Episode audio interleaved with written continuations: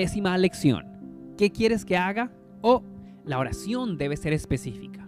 Marcos capítulo 10, verso 51, Lucas 18, verso 41. Y cuando Jesús lo vio, le respondió y dijo, ¿qué quieres que yo haga contigo? El ciego había estado clamando fuertemente con voz en cuello, Tú, hijo de David, ten misericordia de mí. Su clamor había alcanzado al oído del maestro. Y Jesús sabía lo que esta persona quería y estaba listo para concedérselo.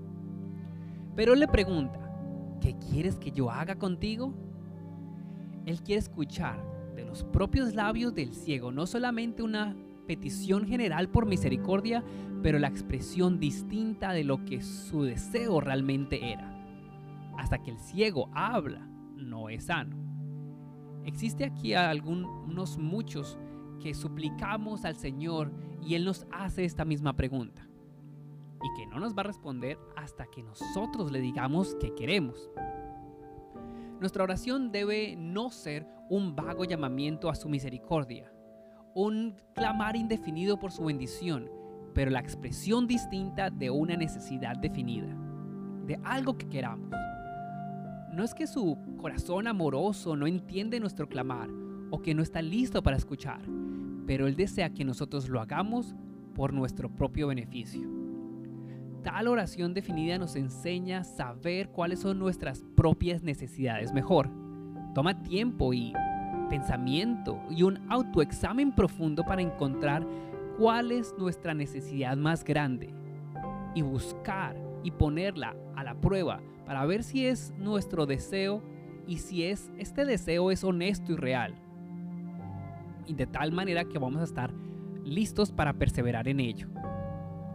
Nos guía a juzgar si nuestros deseos están de acuerdo a la palabra de Dios y si nosotros realmente creemos que recibiremos las cosas que pedimos.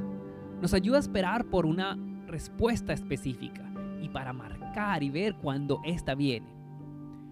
Y aún así, ¿cuánto de nuestras oraciones es vaga y sin sentido? Algunos claman por misericordia, pero no se toman el tiempo para saber qué quieren que la misericordia haga para ellos. Otros piden tal vez para ser libres de pecados, pero no comienzan por traer algún pecado por nombre delante del Padre para ser liberados de ello. Algunos otros oran por la bendición de Dios en aquellos que lo rodean, por el derramamiento del Espíritu en su tierra, en el mundo. Y aún así, no tienen un campo específico donde ellos esperen y tengan la expectativa de ver la respuesta. Para todo esto el Señor nos dice, ¿y qué quieres realmente que yo haga? Cada cristiano tiene una limitada influencia. Y nosotros debemos tener nuestro lugar especial de obra en el cual trabajamos. Así también deben ser nuestras oraciones. Cada creyente tiene su propio círculo, su familia, sus amigos, sus vecinos. Y si vamos a tomar uno a uno más por nombre, encontraríamos que realmente podemos traer algo específico a esta escuela y entrenamiento de fe y nos guiaría a un trato personal y específico con nuestro Dios. Es cuando en asuntos tan distintos tenemos fe que hemos clamado y recibido respuestas, que nuestras oraciones más generales serán efectivas y creídas. Mientras en la oración nosotros solamente entreguemos nuestro corazón con una multitud de peticiones sin tomar el tiempo de ver si cada petición es enviada con el propósito y la expectativa de obtener una respuesta, no muchas de esas oraciones serán respondidas o alcanzarán realmente la marca de saber que escuchamos algo. Pero si en lugar, en silencio, nos inclinamos ante el Señor y nosotros le preguntamos y nos preguntamos a nosotros mismos tales preguntas como estas. ¿Qué es lo que realmente yo quiero? ¿O yo deseo esto en fe esperando recibirlo? ¿Estoy listo para poner esto delante de mi Padre? Es algo que realmente Dios me va a responder y tengo la confianza de que me va a responder. Debemos aprender a orar que Dios ve y deberíamos conocer que realmente nosotros estamos esperando. Esto, entre muchas otras razones, es lo que el Señor nos advierte contra las vanas repeticiones de los gentiles, quienes piensan que serán escuchados por tanta oración y repetición de las mismas. A menudo escuchamos oraciones con gran pasión y fervor en las cuales una multitud de peticiones son puestas delante, pero para las cuales el Señor sin lugar a dudas responde, ¿y qué quieres que yo haga contigo? Si yo estoy en una, tierra extraña, en los intereses de los negocios de los cuales mi padre posee, yo ciertamente escribiré dos tipos de cartas. Existirán las cartas para mi familia, las familiares, dando expresión para todas las personas que tienen relaciones afectivas con, con mi padre. Y existirán las cartas de negocio, las cuales contienen órdenes por los que se necesita hacer. Bueno, y habrán un tipo de cartas que tienen un poco de ambas.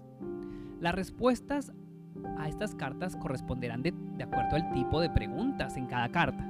Para cada frase de las cartas que contienen noticias familiares, yo no espero una respuesta específica, pero para cada orden que yo envíe en, las cartas para, eh, de negocios, yo estoy confiado de que una respuesta va a ser dada si les di una orden al comienzo. En nuestro trato con Dios, el elemento de negocios no debe faltar. Con nuestra expresión de necesidad de amor y fe y consagración, debe también venir la frase específica de qué pedimos y qué esperamos recibir. Es la respuesta que el Padre ama dar, darnos el símbolo de su aprobación y aceptación. Pero la palabra del Maestro nos enseña aún mucho más. Él no dice, ¿qué deseas? Pero dice, ¿Qué quieres, ¿Qué realmente quieres, uno a menudo desea por una cosa sin obtenerla, sin quererla. Yo deseo tomar o recibir, obtener cierto artículo, cierta cosa, pero cuando yo veo que el precio es muy alto, yo decido mejor no, no quererlo ni no tomarlo para mí. Yo deseo, pero no quiero tomarlo. El perezoso desea ser rico, pero no quiere serlo. Muchos de estos deseos de las personas para ser salvos perecen porque las personas no quieren realmente serlo. El querer gobierna el corazón por completo y la vida. Si yo quiero algo realmente, yo tengo todo lo que está dentro de mi corazón y no descanso hasta obtenerlo. Y así es cuando Jesús dice de esta manera, ¿qué quieres que yo haga? Él pregunta si es en realidad nuestro propósito tener lo que pedimos a cualquier precio, sin embargo, o sin importar el nivel de sacrificio. ¿Realmente quieres tener lo que tienes en el corazón, aunque se demore un poco la respuesta? ¿Y no te rendirás hasta recibirlo y saber que Él te escuchó? Pobres de nosotros, ¿cuántas oraciones son simplemente deseos?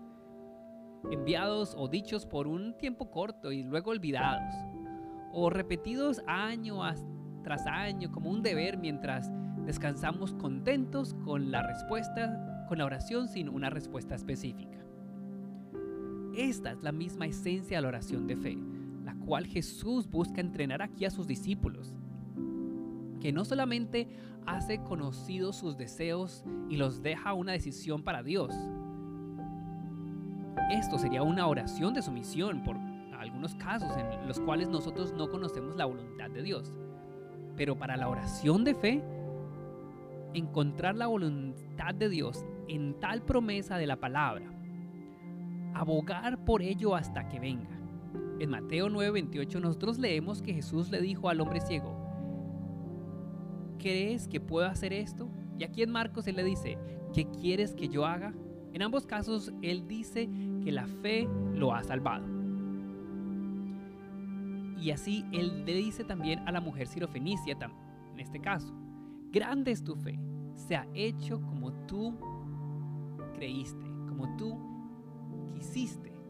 Fe no es más que el propósito de querer confiar y descansar en la palabra de Dios y decir yo debo tenerlo para creerlo completamente y firmemente. La verdadera sumisión es la que honra a Dios. Es solamente cuando el Hijo se ha inclinado a su voluntad a la voluntad de su Padre, que él recibe del Padre la libertad y el poder de, la, de lo que realmente tiene él en su corazón.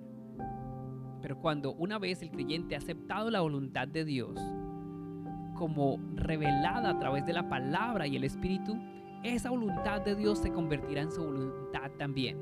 Entonces, esta es la voluntad de Dios que su Hijo debe usar. Esta voluntad renovada en el servicio de Dios, de su Padre. El querer, la voluntad, es el poder más alto en el alma. La gracia quiere sobre cualquier cosa santificar y restaurar este, esta voluntad, este querer. Es uno de los rasgos principales de la imagen de Dios para completamente y libremente ejercitar en nuestras vidas. Como un hijo quien solo vive para los intereses de sus padres, quien busca no lo suyo propio, pero la voluntad de su padre, esto debe ser confiado por los negocios de su padre, confiarle en los negocios que él tiene. Así cuando Dios habla a su hijo con toda verdad, ¿qué quieres que yo haga? Es a menudo el perezoso espiritual que bajo la apariencia de humildad profesa que no tiene una, una voluntad misma o propia, porque él teme al desgaste de buscar la voluntad de Dios. O cuando encontró la voluntad de Dios, el desgaste de reclamar esto en fe. Verdadera humildad está siempre acompañada con fe fuerte, la cual solo busca conocer lo que está de acuerdo a la voluntad de Dios y entonces con de nuevo reclamar el cumplimiento de la promesa. Tú tendrás lo que tú pediste. Tú pedirás lo que tú deseas y será hecho para ti. Oremos. Señor Jesús, enséñanos a orar con esta fuerza y corazón que nosotros sin lugar a dudas vengamos a ti y busquemos realmente lo que nosotros deseamos en nuestro corazón, que queramos con toda nuestra alma. Pueda yo conocer cuál es lo que en mi corazón está, en nuestros corazones está y cuáles son las peticiones que cuando las hablo van a ser grabadas en el cielo y pueden ser grabadas en la tierra también con una nota que diga que la respuesta viene. Que mi fe en lo, lo, que dice tu palabra, lo que ha prometido sea claro y que el Espíritu pueda trabajar continuamente en mí para darme la libertad de pedir de acuerdo a lo que tú quieres y sea lo que yo quiero. Señor, renueva y fortalece y santifica completamente mi voluntad para la obra efectiva de la oración. Señor, yo busco que tú seas revelado en la maravillosa entrega de lo que tú has dicho en tu palabra aquí pidiéndonos que digamos qué es lo que realmente queremos que tú hagas. Y tú prometes que cumplirás lo que queramos. Así que venimos y aunque no podemos entender a veces completamente, yo quiero solamente que creer, creer en esto, Señor, que somos, a nuestra voluntad es ayudada por el Espíritu Santo. Entender completamente y buscar lo que es tu voluntad que sea nuestra parte más noble, nuestro servicio más efectivo.